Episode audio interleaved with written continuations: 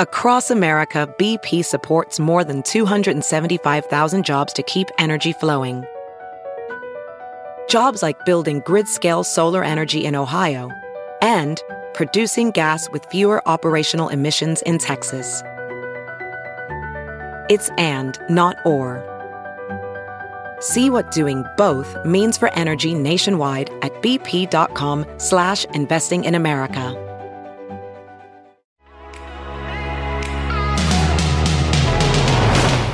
Hello, and welcome to The Parting Shot, your dose of everything pop culture. I'm H. Alan Scott. On today's episode, we're talking Hollywood health fads. Trust me, living here, you'll hear it all. I remember the first moment I was like, oh, people think of health very differently out here. I had just moved to Los Angeles, and I had a cancer scare. Don't worry, I'm okay now. Anyway, while undergoing chemotherapy, people I'd meet would tell me that I should try juicing in place of chemo. Apparently, coconuts cure cancer or something. It was wild. Anyway, just so you know, I stuck with the chemo and didn't go into juicing. And well, now I can say I am fully cancer-free. Thank you very much. But that very early experience in Hollywood solidified for me just how out-of-the-box people on the West Coast feel about health. Whether it's going crazy over a new weight loss miracle drug like Ozempic, driving deep into the desert to take ayahuasca with a shaman, or even naked yoga, out here, literally anything goes. And since we're on the subject, I wouldn't be a good journalist if I weren't transparent in the things that I have done. So, okay, yes, I've had some Botox, and maybe I've had a little filler here and there, and this, this one's the biggie. I'm on Ozempic. I know, I know. Let me explain. Technically, I'm on Wegovy, the F D A-approved version of Ozempic for weight loss. And unlike many of the celebrities that I love so much, I am doing it on the advice of my doctor and because I've always struggled with my weight and got to a point post-pandemic where things had gotten a little out of hand. You see, obesity has always been sort of a looming shadow in my life. I was a heavy kid, I come from a heavy family, and I was an even heavier, larger adult. Then in my early twenties and thirties, I started to do things to unhealthily remain thin. The things you're probably imagining I did, no need to go into detail. But when I stopped doing those things, the weight started to shoot up. I'd exercise and try to eat healthy, but nothing seemed to work.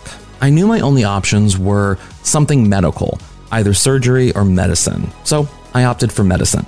And yes, something deep down excites me that I'm loosely connected to what some celebrities are allegedly doing. I mean, of course, I kid, but as a fan of the Kardashians, at least now I'll have something to talk to them about if we ever meet. But the Hollywood craze of Ozempic got me thinking about other health fads currently swirling through Hollywood and all over the West Coast. So today I'll be chatting with two people who know a thing or two about alternative health, if you will. From microdosing hallucinogenics to naked meditation in the woods as a male bonding exercise, we're going deep on this episode. So go on and grab a snack because I'll be right back.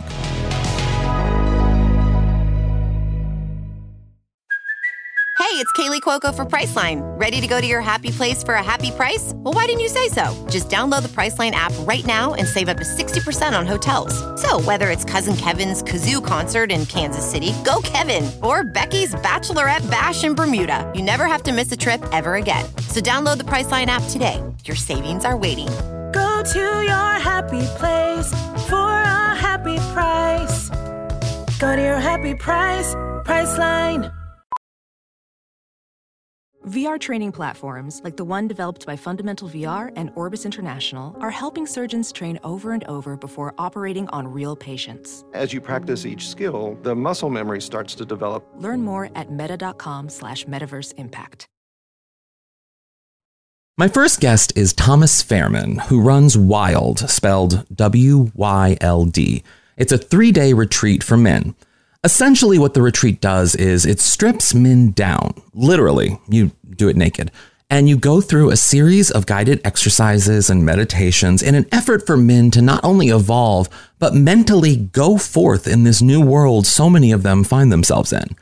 What I love about Thomas is how comfortable he is, not just in being naked, which, like, as a fan of layering clothes, naked is certainly not my default, but more so how comfortable Thomas is in communicating the need for men to look at what it means to be a man now in this day and age, which, like, in a chaotic world of communications and cancelization and so much more, I think it's pretty clear that men, particularly straight white men, are currently navigating a different world than they have ever seen or were ever used to. And honestly, if spending three days naked in the woods isn't, like, so West Coast, I don't know what is. So, Thomas, I'm fascinated by what you do and how you do it, because it's so nothing that I would normally do, which is why I'm so fascinated by it. How did you get started with your retreats and wellness and the focus on specifically sort of men with families who are executives and entrepreneurs going on this retreat and, like, bonding naked in the woods? Well, it really started for me by living that life. I wasn't an executive by any means, but I was on a, I was working in tech. I was working in Silicon Valley. I didn't have a family yet, but I had a girlfriend who was, who was then my fiance, working sixty hour weeks, six a.m. calls with Europe, six p.m. calls with Australia. It was crazy. And I needed a way to not lose myself in that kind of environment and to stay calm and grounded and collected and just not go insane. And it began, I mean, I grew up, it's, there's so much that went into this. Like, yeah. I grew up in Hawaii. I was born in California, but then I moved to Hawaii when I was nine years old. And from the time I was nine until I was nineteen and graduated high school, I was surrounded by this lush, natural beauty. There was, like, this giant hundred-foot mango tree in our backyard. My mom would come in with, like, a bucket of mangoes and cut them up. And mm-hmm. we lived in nature so much. And yeah. I was always very physical. I played basketball in high school. And, and then I moved to the Silicon Valley and got my electrical engineering degree and started working in tech. And very quickly, all of that childhood experience of being in nature and that physicality of basketball exited my life mm-hmm. because I was so focused on growing my career and advancing my career. Yeah. And um, I woke up one morning, I was twenty-four and I had the worst back pain of my life. I couldn't get out of bed in the morning. I was just like, oh my gosh, what have I done to my body? And I was frustrated. I was pissed off. I was like, why the, you know, have I, yeah. have I lost it? Like, have I destroyed my body? What mm-hmm. is happening? I say that every and, day. Yes. You know? Yeah. Yeah. What's so interesting about it, I think, is, and what you do and how you got to this place, is that it is very modern, new agey, kind of even Hollywoody in a way, sort of like getting the self, the wellness and, and focusing on the self-care of sort of your own mind, body, soul, all of the things and connecting them all. It's very Oprah in a way. And uh-huh. it's what, and that's what's so fascinating about it to me, because it's so, like I said at the beginning, the opposite of what I would ever do in terms of, like, if I was trying to find myself. Like, if I'm trying to find myself, I go to a movie. But, like, mm. I don't think about going naked to the woods. So, like, what does your retreat do for the men who participate in it? And also, like, how did you get to a place of being comfortable enough to do something like this? Mm. Oh, yeah. I was not always this comfortable. I was yeah. not always like naked with a group of guys. What? Yeah. What are you telling me to do? Yeah. Why? Yeah, that would definitely no be a thanks. red flag for me. I mean, and that's coming from a Los Angeles homosexual. That would be a red flag for me. uh-huh. Yeah. Uh-huh. yeah. Uh-huh. Exactly. It's like very odd. Yeah.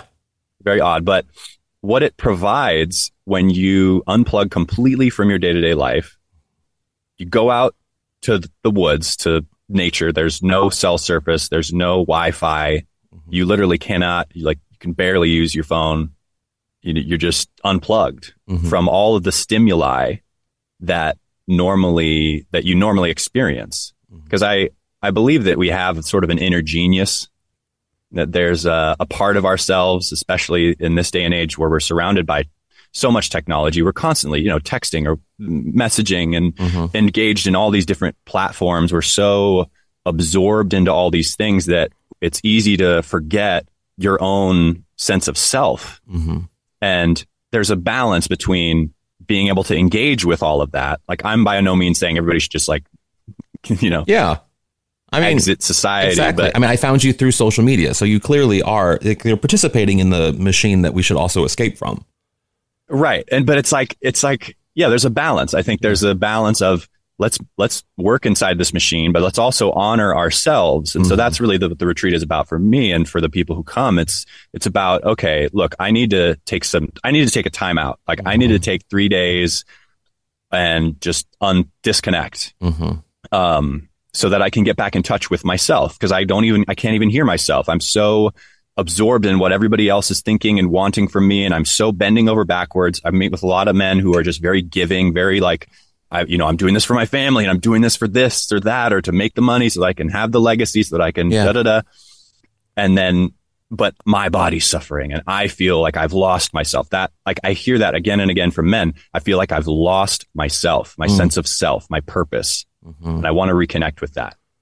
That's yeah. I mean, and that, that's so interesting in the, in the sense that, you know, in this sort of the world we live in now, I mean, there's a lot of people who talk about like, The, the most dangerous thing to be right now is sort of like a, a straight man walking through the world because of the world we live in. And, and also that's, I think, a good thing in that there's been a leveling of the playing field for a lot of different types of marginalized communities to be able to, I'm talking queer, talking people of color, women, et cetera, to be able to have leadership roles. So I think it's fascinating that there's, that you're offering something specifically to men who might maybe rightfully so, I think, in a lot of ways, feel a little lost in terms of how they become the person. I wouldn't even say man, because I feel like we talked a lot about toxic masculinity and all of that, but to be the person that they should be for their families and in their communities and who they are, and the new role that a man can kind of be in this modern world in a lot of ways. Wouldn't I mean, yes. Anything you want to say on that?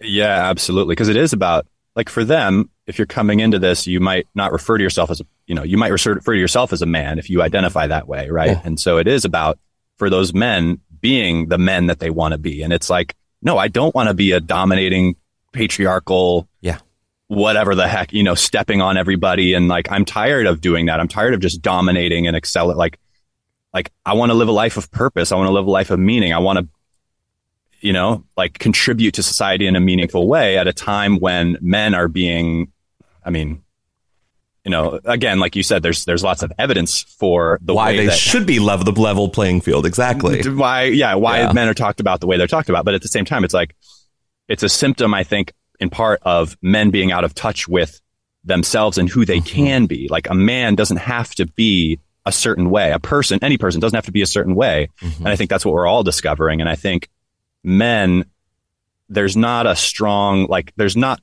like the the banner carrying, like there's mm-hmm. a, like, I mean, we're in Pride Month right now as yeah. we're recording this, and that's yeah. like, you know, there's no like men month, right? Yeah. And I don't think there needs to be, but I think that men in this day and age, like, it's time to come back and like return to one's, like I have a mm-hmm. I have a six month old daughter at home, and uh you know, she, she's my firstborn, so I have a firstborn daughter, and uh, yeah, so you're on cloud nine.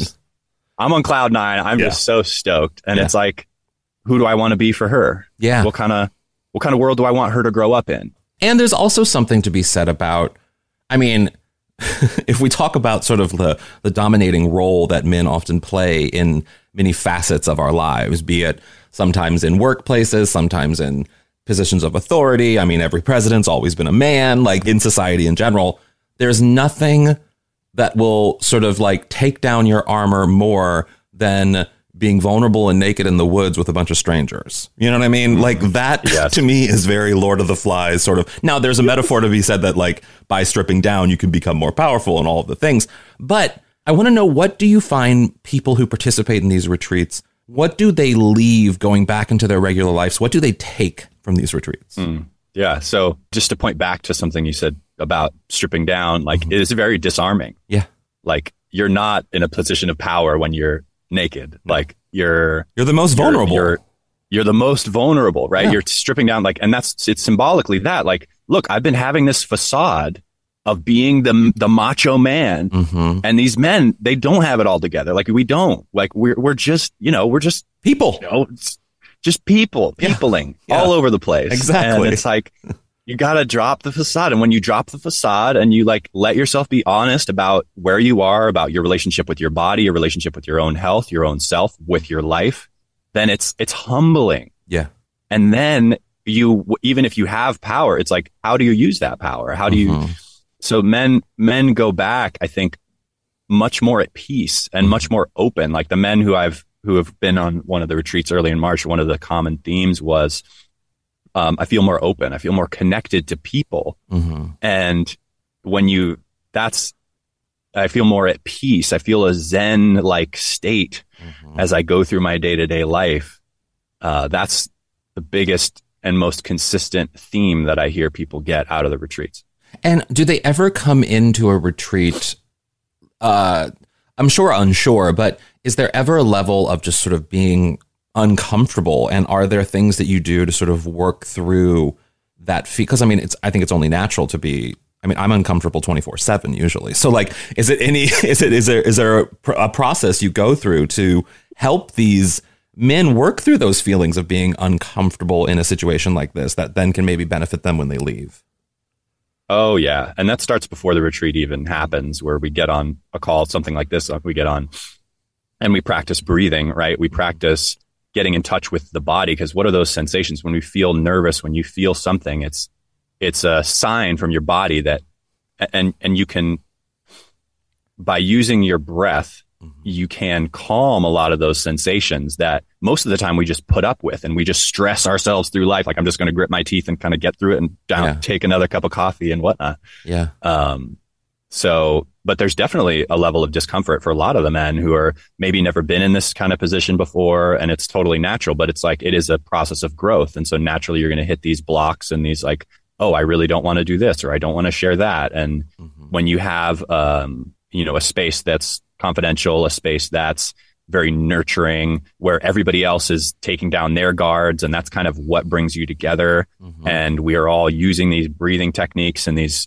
uh, movement practices to sort of get out of our heads, because that's like so yeah. much of it is, oh, I'm I'm anxious. I'm like, I, my mind is going one hundred million miles a second. I can't fall asleep. I don't sleep well. Mm-hmm. And when you get breath and you start there, then everything falls into place. Yeah. Yeah. I mean, one of the, the great things I think about what you do is that in a way, it's kind of like a roadmap for how men can be modern men, meaning that they don't have to be the Mad Men men and make all of the money and provide all, everything for the family. And it's okay to fail. And it's okay to, you know what I mean? Like, you don't have to mm. be the dude that nineteen sixties America taught dudes to be, or not, not even nineteen sixties, yeah. nineteen nineties America taught dudes yeah. to be. And yeah. they can strip that armor, literally, in, in, in your case. But I wonder, in doing this, because you work with a lot of guys, there must be, I mean, I, I feel it even just having conversations with some straight guys where just, I just feel like there's a wall there that just like, they can't break down that that wall of toxic masculinity, and they can't even just get through to sort of like a new idea of just like being chill, dude, just like be chill. Yeah. Not everyone, you, you don't have to be, you don't have to be on top of the pyramid all the time. Like, it's fine. Dude. So like, do you ever work with, or do you ever find in any of the people you work with that there literally is a block in being able to push through some of those emotions? Mm, oh yeah. Cause that's, uh, that's what you pointed to is exactly one of the cores of the issue. It's emotional expression. Mm-hmm. And and this is, I think, why we have men not using their power well, mm-hmm. and not, you know, this is why school shootings happen. This is why these things happen. These are emotions that are unable to be expressed because men have, they have not built that muscle of emotional intelligence and emotional expression. Mm-hmm. Centuries men have been taught that. Yes. Literally. It's in our, it's like in the fabric of our being. Yep. And it's, it's like, I mean, some people, you know, from what I've understood, I'm not a scientist by any means or a biologist yeah. or anything, but yeah. there's a evolutionary, if you're a male mm-hmm. physiologically, you have an inclination towards being able to endure physical hardship yeah. and being more like stoic. And if you're and, yeah. alpha, right. And if yeah. you're a female, you're nurturing the young. Like mm-hmm. that's a physiological thing where you have more emotional resilience, like an intelligence and ability to connect with your young, because if you're taking care of them, right, in nature, the the man is like, oh, you hurt yourself, we got a mission to accomplish, I got to go hunt, I, we got to go yeah. bring this thing back to the cave. Yeah. And there's this like hard exterior that's been programmed into men for, you know, millennia. Yeah. And we're just starting to scratch the surface of like, okay, well, what if you didn't have to be that way? Yeah, because the physiological sort of just reality of biology and how we are, the way are the way our bodies are, the way we evolutionarily evolutionarily we have grown to be the people that we are, Sure, those are traits that like might make a certain person better or worse at a certain thing. However, it doesn't necessarily define not only the gender of the person in that body, but also it doesn't define how that person navigates the world, because the person who might be biologically less apt to go hunting and climb a tree and run whatever might be the person who should be president of the United States and could be leading a war or could be doing the domineering mm-hmm. things. And the person who can go doing all those hunting and things could also be at home taking care of the kids. Totally. Yeah. And that's, I love being able to be home with my daughter. But yeah. Like, yeah, there's like, there's no, there's not a hard and fast line. And I think that's part of what some men feel vulnerable about. It's like, well, this is the way I've made sense of life. Mm-hmm. Like, how do I fit into this new picture where there is a lot of change? And it's like, if you're hard and stoic and like, you think you're doing all the things that you need to do as a man and you're working hard and you're, you know, X, Y, and Z, but then you're not satisfied. You're not happy. Uh, maybe you're not even successful in the way that you want to be. And then you're like, well, what the heck? Like, I'm doing all the things I was told to do. And there's just a missing piece where it's like, no, actually the superpower in twenty, in twenty twenty-three, in the twenty twenties yeah. is like, being able to connect with people, being able to be open, to share, to mm-hmm. communicate and listen, right? Yeah. And listen. Yeah, definitely. And those, those things are just undertrained and underappreciated. And I think mm-hmm. we're at a turning point where those things are, those things are altering, or we're going in the right direction, at least. Definitely. We're, we're, I hope. I mean, is, I would hope this is, we this, are, you know, finger. Yeah, yeah, exactly. Yeah. Well, so, okay. Well, in, in closing up here, I do want to, because, I mean, anyone does a Google search of you or what you do, they're going to see a lot of naked pictures of you. So, like, how do you sort of, like, describe yourself? And would you describe yourself as a nudist? Hmm. Nudist, I discovered nudism and naturism accidentally, really. I was mm-hmm. living in Silicon Valley. My wife was working as an executive assistant in San Francisco. And we, but we wanted to be close to nature. And I was like, I just, I need to be out in the woods. I need to live out in the woods. So we lived two and a half hours from where she worked. Wow. And um, we found this place, this naturist resort called Lupin Lodge. Mm-hmm. And they had a cabin for rent and it was right above this little creek. It was just like, oh, this is perfect. So we, we moved there. And before we moved there, we realized, oh, it's a naturist resort. It okay. means people are going to be naked. Clothing's optional on the property. Mm-hmm. You know, it wasn't something we ever sought out, but it, it was something that we would be willing to embrace and work with and be mm-hmm. a part of, like, oh, this, that's cool. Oh, we could suntan yeah. naked on the deck. Like yeah. it's, it'll be cool. Yeah. And then, you know, that led to me meeting Jason Wimberly and doing the mm-hmm. Naked Trainers and then mm-hmm. doing retreats and going through my own process of like, oh my gosh, nudity is a super powerful healing modality because it forces you to face exactly what your body looks like, everything the way it is and the way it isn't, and mm-hmm. like loving that. And then, so I use naturism and nudism as a healing modality. Mm. And as a part of the the value of the retreats, and especially socially, because you have to deal with all these social barriers, you know, things that you dealt with in, in the locker rooms as a kid, yeah. things that you were shamed about, and you get to release and process all those things. Mm-hmm. Um, so I, I'm not necessarily naked every single minute of every single day. I'm you are clothed kind of now, for the record. But I do think it's important, and it's it's it's amazing to get out in nature and get naked and just mm-hmm. be in your sort of primal state, unplugged. Yeah. It's very healing. It's very calming. It's just like, you know, in the insanity of everything that's going on in this world, in this country, you know, mm-hmm. we got an election coming up next year and there's no, mm-hmm. there's not going to be an end to the, the chaos and the yeah. noise of what's happening in our planet. So this is such an important way. It's one way mm-hmm. to unplug from the insanity and reconnect with yourself and find that sense of inner peace and calm and recalibrate so yeah. that you can face all the challenges of our modern age, staying mm-hmm. calm and grounded and living a life that makes you proud as an, as a person. I think we could all use a little bit more recalibrating, you know, definitely. So, okay, where can people find you and the retreat and everything that you do? So there's the website, and then I'll get to the social media in a second. The website is wild men dot com. That's W Y L D men dot com. And we'll drop and it in then, the show notes for this episode as well. Okay, amazing. And uh, my Instagram is also at wildmen, W Y L D M E N, and Twitter as well, W Y L D M E N. Wonderful. Well, thank you so much, Thomas Fairman. I really appreciate you doing this. H. Alan Scott, thank you. It's been a pleasure. My second guest is Clayton Farris, an actor and content creator and a good friend of mine. I wanted to chat with Clayton because of all my friends, he's certainly the one who partakes and understands alternative medicine the most. One of the things that I wanted to chat with Clayton about is how he uses things like hallucinogens to manage his anxiety and depression. But before that, I should warn you that we do talk about topics like depression and anxiety and suicide. I should also stress that Clayton is just sharing his personal experiences and opinions, and he is in no way a medical professional or expert. Clayton Farris, hello. How are you? Hi. So I should say before we even get started that you and I have been friends for many years, personal friends. Yes. So we know each other very well. And I, when I thought of this episode and I thought of sort of like self-care, L A, Hollywood, sort of new, not new age. I hate saying new age, but that seems to be the only appropriate word, sort of new age approach to sort of how we take care of ourselves, both literally in terms of our health, but also in terms of our brains and our bodies and all of the things. You are pretty well-rounded when it comes to self-care, particularly because of the quiet quitting viral moment in which you experienced, right? Wouldn't you, wouldn't you agree with that? Yeah. I mean, I think that, you know, I, I've become kind of like a, a few times like a spokesperson for, for this sort of stuff. Like people come to L A and as soon as they get here, they start looking for ways to fix themselves. Yeah.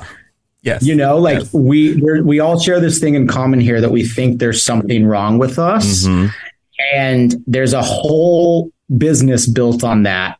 But, you know, the truth is we have to accept the fact that maybe nothing's wrong with us. Well, that's just it. That's just it. That's because I come at it in in a I don't know. I'm never I wouldn't say I'm a cynic. Because I definitely partake in a lot of the things that are very sort of like, you know, to better ourselves. But I'm also one of those people that I'm just like, if there's a drug for it, I want it. I don't care. I don't want to go through the whole process of going into the woods and like doing ayahuasca and getting in touch with like my inner child. I'll just go to therapy. I'm not going to I'm not going to worry about ayahuasca or any of that. So there's a right. there's a part of me that is the cranky Jew from New York who doesn't want to partake in any of these things. And I look at something like quiet quitting and I'm like, well, that just seems like another way of describing something you don't want to actually talk more about. You know what I mean? Like, that just seems like another way of hiding something that you're probably just too embarrassed to actually admit. That's where my brain goes. Yeah. And I think when I kind of became the face of quiet quitting for a moment, it was it was a little bit silly because I don't have a traditional job. I don't work at like an office. Yeah, you're an actor and a content creator. I'm an actor, writer, content creator. And I mean, I think I do have a job for sure. Yeah. Like that is a job. Yeah. But in the way that we as like a society experience quiet quitting, it was more about people quietly quitting all the stress that they were, the over exertion they were giving to their like bosses or mm-hmm. employers or corporations.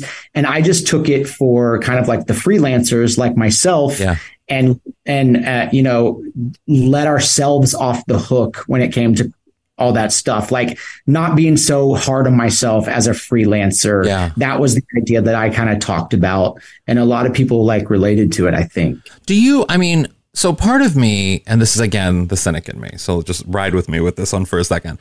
I've often joked that people who are so obsessed with like astrology and they ask you like what your astrological sign are, it's just a replacement for somebody without a personality. So they use these things in order to like give themselves some sort of personality so they can communicate. And I think the same thing whenever people say, oh, I'm so stressed or I'm so busy, that sometimes I'm like, you're just adopting stress as a personality because you're actually kind of boring and you're afraid of coming off as boring.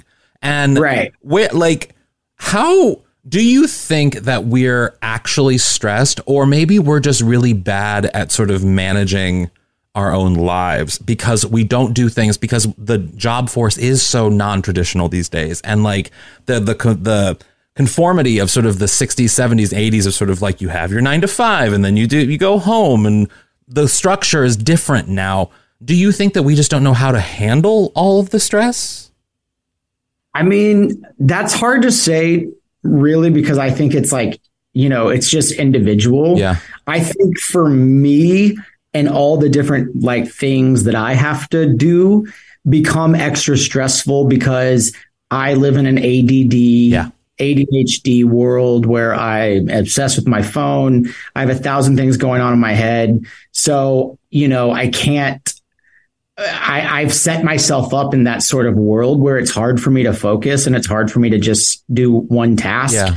And I think that a lot of people are, we're so hungry and we're so, what's the word? We want, we want to succeed. We want yeah. to be the best. We want to be whatever, that we, no one's just comfortable being themselves, or no one's comfortable just like with basic necessity, or even like basic happiness isn't enough for people yeah. anymore. Yeah, there is. Because we think, because of the internet, we think that there's more and that everyone else is experiencing more of it and we don't have it. So we're missing something. Yeah. So we're like, I'm just going to put all my energy and time into finding that thing I'm missing.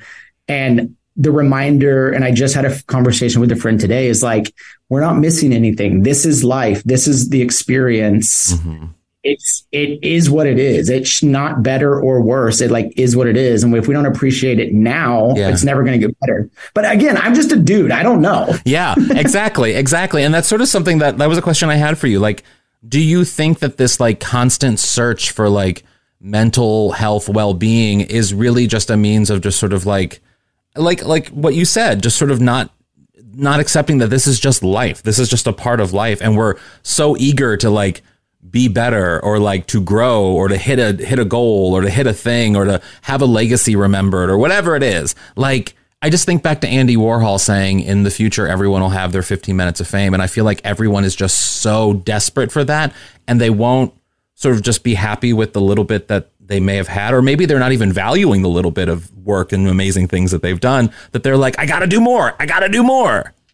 Yeah. I mean, my hunch is that it's like, we're obsessed with like the drive, or like the search for happiness, or the search for like whatever. We're searching for something that does exist, but it actually exists like in the present moment. It doesn't exist in the future. Yeah. So like we, like, I, I think that's true. And I, I, I mean, for me, it's like, I I'm the same way. I'm like, what vitamins am I going to take today to make yeah. me happy? What, yeah. what like tincture am I going to pour in my coffee? What am I going to find at Erewhon that's going to make me happy? Yeah. And I don't think that there's necessarily anything wrong with that. But when I'm doing it right and when I'm feeling good, it's never about those things. Yeah. yeah. What is it about when you're feeling right?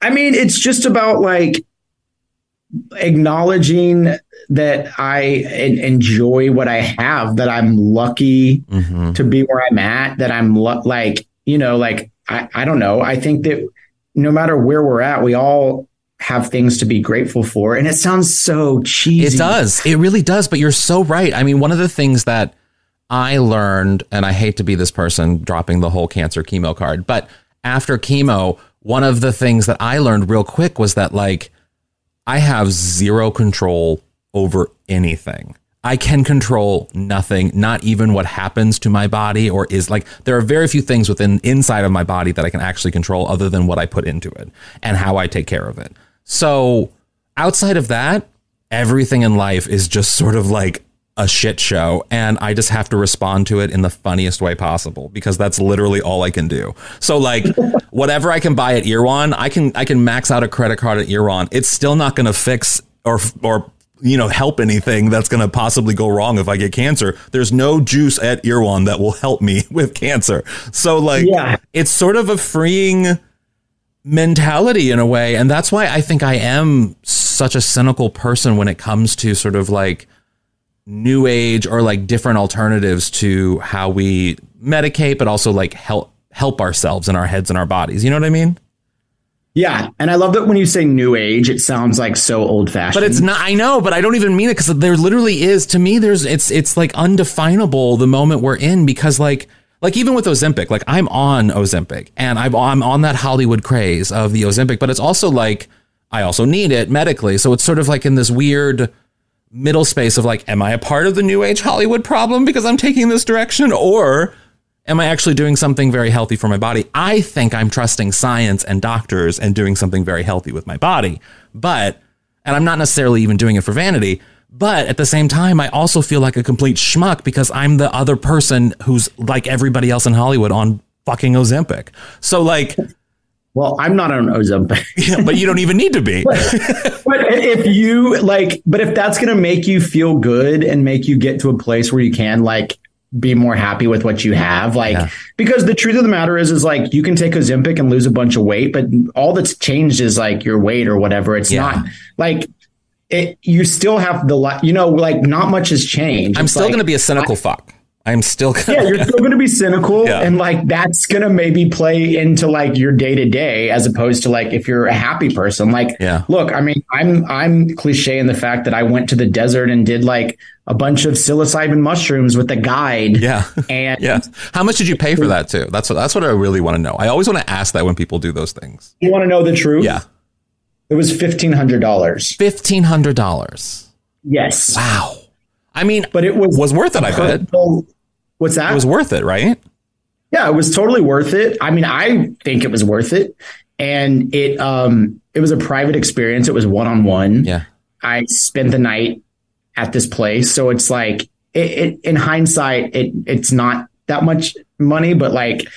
It, I mean, it's a lot of money, but it wasn't like it, it was worth it to me. Yeah. And but the first thing that I appreciated after I did that was the fact that I could be like, it made me more open to like the silliness of like, you know, thinking about astrology or yeah. thinking about the magic of the world or like the fact that like maybe things do happen for a reason. Yeah. And even if they don't, like if that's our mentality, it actually really helps you. And it actually yeah. like it, it just opened me up to, to being kind of like spiritual in that way. Mm-hmm. And that, that was like very useful for me. Yeah.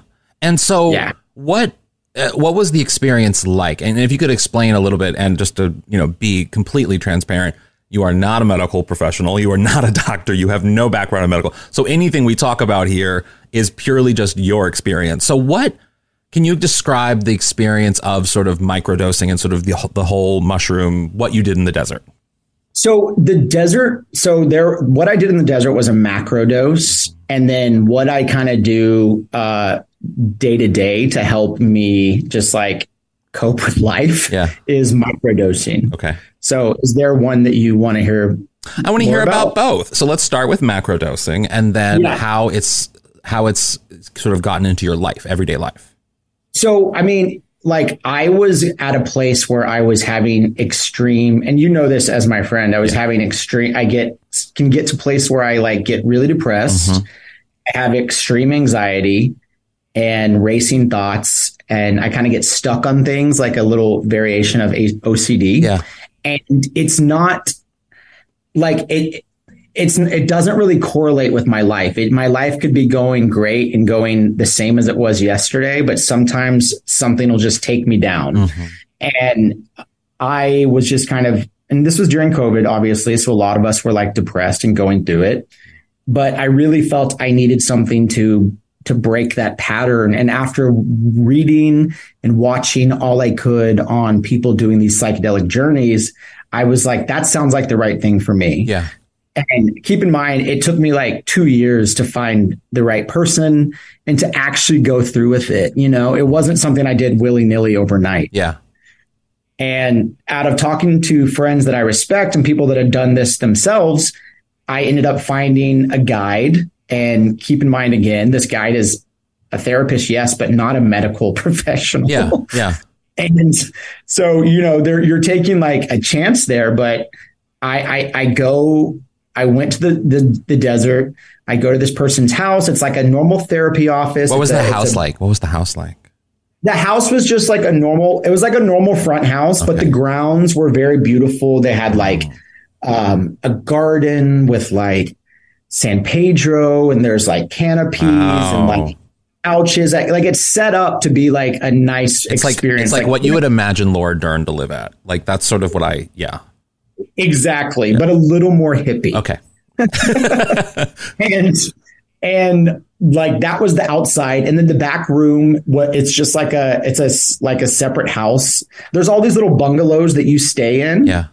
You have your own little place that has a bed and a shower. And then the back room is the guide's office. And it looks like a it looks like, you know, like a classic, uh, nice uh, therapy office with mm. a nice couch, a lot of bookshelves. Like on Growing Pains. Yeah, absolutely. But again, a little more hippie. Like okay. on the wall, there's like stuff from like Indian tribes and like Got all, it. you know, all this different whatever. Yeah. And my therapist was a white lady. Let's just say that. Okay. And but she, you know, and she wore a lot of linens, as you would expect. Again, you're really you're really just describing Laura Dern here. I'm just yes, I don't know absolutely. what it's a character from Laura Dern. Go ahead. But you give you do like an intake where you kind of like talk about what you want to work on, and it's like you talk about your issues, all that stuff, and then then you know she brings out the medicine, if you will, and it's yeah. psilocybin mushrooms, and you kind of talk to the medicine. She sages you. You drink that. You drink it. And you put on an eye mask, you lay on this like this like kind of like bed that's on the ground, yeah, with a bunch of pillows. It's very comfortable. And then you just go and do this like journey. What happens and to you? Like what what happened to you? So you're doing five grams. That's what a heroic dose is. So like that's not like a recreation. Like no one just casually does five grams of mushrooms. Yeah. It's like a very it's a it's high a dose. Lot. Yeah. Yeah. It's a super macro. They call it the heroic dose. And you You, everyone has their own experience. You know, mine was very, um, very deep in terms, because I was dealing with the anxiety stuff. Yeah. So like my anxiety was there present as I was going through this journey.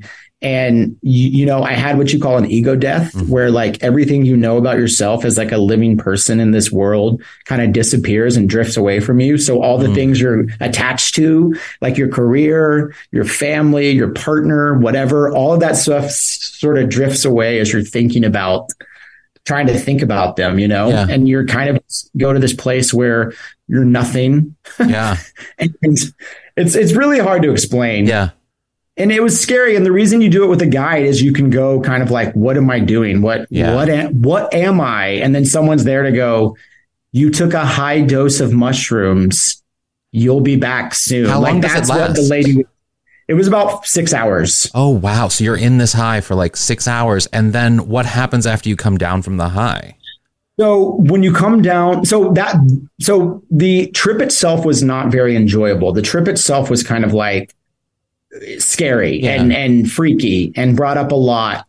And I came I came down back to earth, and I'm like, oh, I I, I came out of it, and I had this little weird issue where I was I kind of was and I, I want to be careful when I say this, because I know that this can like worry people, but it it's not worrisome in the end. But basically, I kind of was hearing a voice in my head. And when I say a voice in my head, it was similar to kind of like just when you're thinking in your head or like that sort of thing. It wasn't like someone that was like, go kill yourself. Yeah. Yeah. It was of course just not. kind of like, I, I was hearing this thing in my head, but it was speaking a little bit of gibberish, you know, like speaking hu- English words, but not making sense. And slowly I realized over the next day or two that like the voice that I was hearing was kind of my O C D anxiety voice. Mm. And it had been literally scrambled to where it wasn't making sense. Yeah. And so that part of me that was like, you know, would rise up at certain times to be like, you're a loser, you should kill yourself, you know, all those sorts of thoughts you have, yeah. or kind of literally just disappeared. So when I went to the, the, uh, back to the habit of like trying to listen to that, yeah. it was speaking gibberish. So it didn't serve me any purpose mm. anymore. So literally for the next probably eight months, I was profoundly changed when it came to how I treated myself, how I thought about myself, how I thought about others. I mean, I can't. What happened at say, the eight months after eight months? I mean, it's just like the anxiety kind of stirs up a bit. Like, yeah. there's been some times recently where when triggered, I'll be I'll be back into like a really anxious space. Yeah. But even that, knowing what it feels like to not have that, it's way easier to control my my anxiety or my depression yeah. or getting.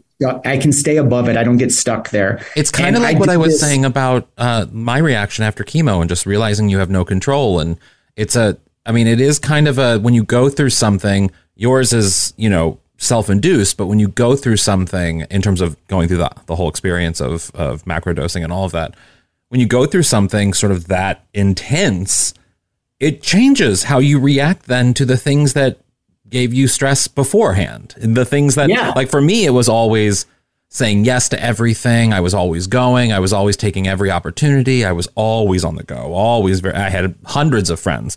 And then I always joke now after chemo, I'm always like, I say no to everything. Like I have no problem saying no to literally most things in my life and keeping my friend circle pretty tight and close. And so I can see that being a relatable thing, that how you respond to your anxiety after the months of sort of after the experience, maybe is maybe a little bit different and possibly even more healthy now. Yeah. And I think like for you, like if you said no to a friend or no to like a project or something, it's you saying no isn't the problem. The problem is the anxiety for you that comes up after you say no, yeah. like, oh my God, they're going to hate me. Yeah. This is going to affect my career. I'm never going to whatever. Yeah. Those that's the issue there. Mm-hmm. And it would like surprisingly or interestingly enough, literally two days after I did this, maybe three days, I I got tested because my mom surprised me to say she's coming in town. Mm-hmm. And as you all know, as a lot of us know, our parents can kind of like ca- stir some things up with us. Yes. And I was able to have this like amazing, you know, weekend with my mother. And it's also the same time that I posted this quiet quitting video that went viral and like opened up all this like weird stuff for me. So it's just, it was just like a weird experience, and it all kind of like, you know, really opened up a lot and, and changed a lot for me. I got way more creative. I didn't, I'm not going to say I got more creative. I was able to focus on my creativity easier than I was before because I wasn't giving so much energy and time to my anxiety and my like thoughts and depression and all that stuff. Yeah. So how do you, well, first off, how do you microdose now? And if you can explain that a little bit, but then also, because I, I don't know if you've ever previously relied on any sort of like prescription medications for anxiety or depression. Do you, yeah. do you still now? Do you find them beneficial? If so? So I was diagnosed. I, I was a candidate for uh, antidepressant. Let's just say that. And I took it and I did not have a good experience with it. I didn't like the way it made me feel. So I stopped taking it. So again, not a doctor. Yes. I think it's in this, we have to think of this in the same realm as like you taking like some Saint John's wort or something like that. It's like, yeah. what are the other natural alternatives? Mm-hmm. And I just find that the microdosing thing, which, you know, they're doing research on now, but it's, it's taking a very small dose of psilocybin, uh, maybe every other day, every couple of days, but take, making sure you take a few days off.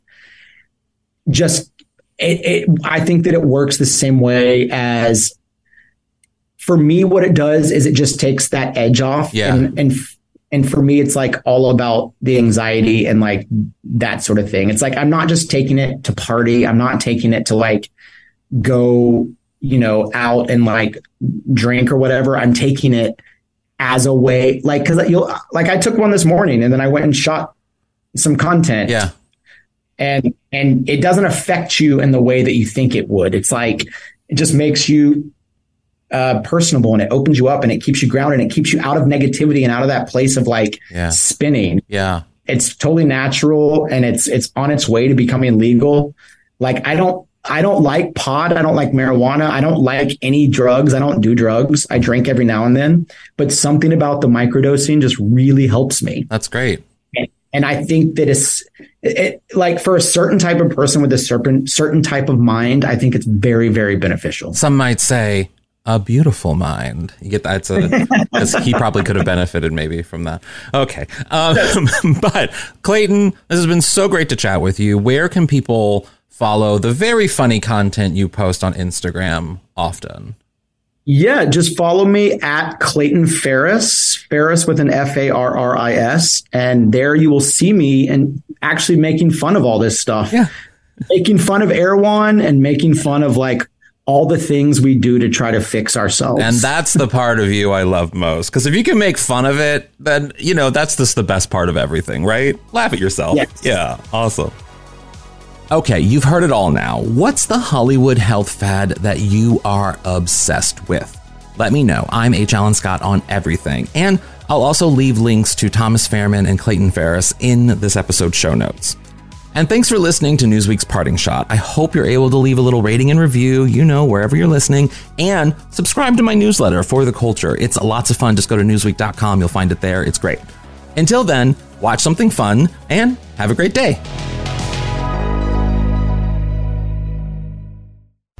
After being a staple in American media for over ninety years, Newsweek now brings you an exceptional lineup of podcasts. The Debate. They'll recognize how these policies aren't working. They'll feel the pain and they'll change their behavior. The Josh Hammer Show. Restore the principles and the political paradigms of the American founding. The Crystal Knight Show. Just because officers are black doesn't mean that the policing system still isn't inherently racist. Fast Women. Chevy's actually doing really well and Honda's really not.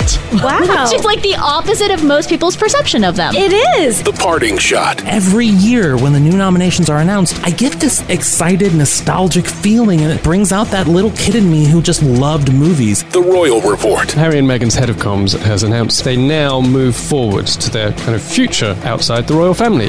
Newsweek podcasts. New episodes drop weekly. Download or listen now at newsweek dot com or wherever you get your podcasts.